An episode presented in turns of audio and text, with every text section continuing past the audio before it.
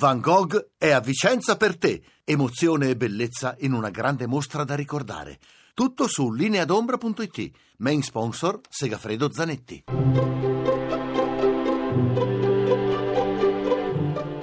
Il pensiero del giorno.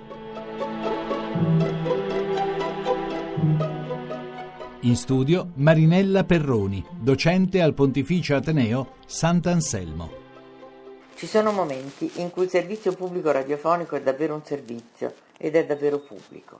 Il 3 ottobre è stato scelto come giorno memoriale perché, non possiamo dimenticarlo, in quel giorno è avvenuto il primo grande massacro di uomini e donne che dall'Africa cercavano salvezza attraverso il Mediterraneo. E la radio ha accompagnato la memoria, interpellando le coscienze. Quel mare che secondo la retorica romana o con i toni romantici degli ultimi secoli ci eravamo abituati a considerare nostrum, è ormai mare di sangue, metafora di quel campo di sangue che i sacerdoti del Tempio decisero di comprare con i soldi del tradimento di Giuda per adibirlo al luogo di sepoltura degli stranieri. La radio in quel giorno è stata testimoniale, ha fatto rivivere la memoria attraverso il ricordo di chi c'era, la testimonianza di chi ha visto e udito l'attesa da parte di madri, mogli e figli di qualche notizia o di qualche ricordo.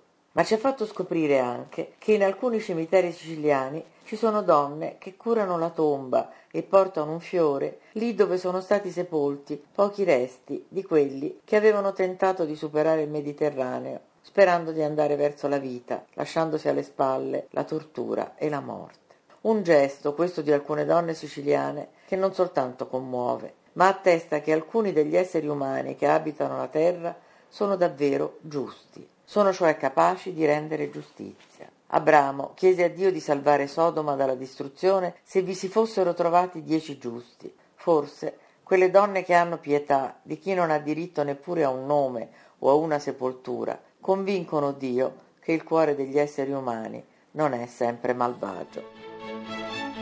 La trasmissione si può riascoltare e scaricare in podcast dal sito pensierodelgiorno.rai.it.